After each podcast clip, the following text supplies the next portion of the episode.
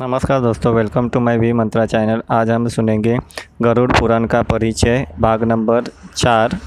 जिसका नाम है गरुड़ पुराण सार तत्व चलिए सुनते हैं। इस पुराण में नीति संबंधी सार तत्व आयुर्वेद, गया तीर्थ का महात्म्य शारद विधि दशावतार, चरित्र तथा सूर्य चंद्र वंशों का वर्णन विस्तार से प्राप्त होता है।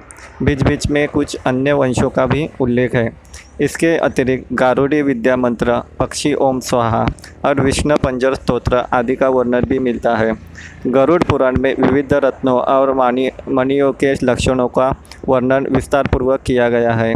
साथ ही हिंदू, ज्योतिष, सामुद्रिक शास्त्र, सांपों के लक्षण, धर्मशास्त्र, विनायक शांति, वर्णाश्रम धर्म व्यवस्था विधि, विविध व्रत उपवास, संपूर्ण अष्टांग योग अष्टांग योग, पतिव्रत, धर्म, महात्म्य, जप, तप, कीर्तन और पूजा विधान आदि का भी सविस्तर से उल्लेख हुआ है।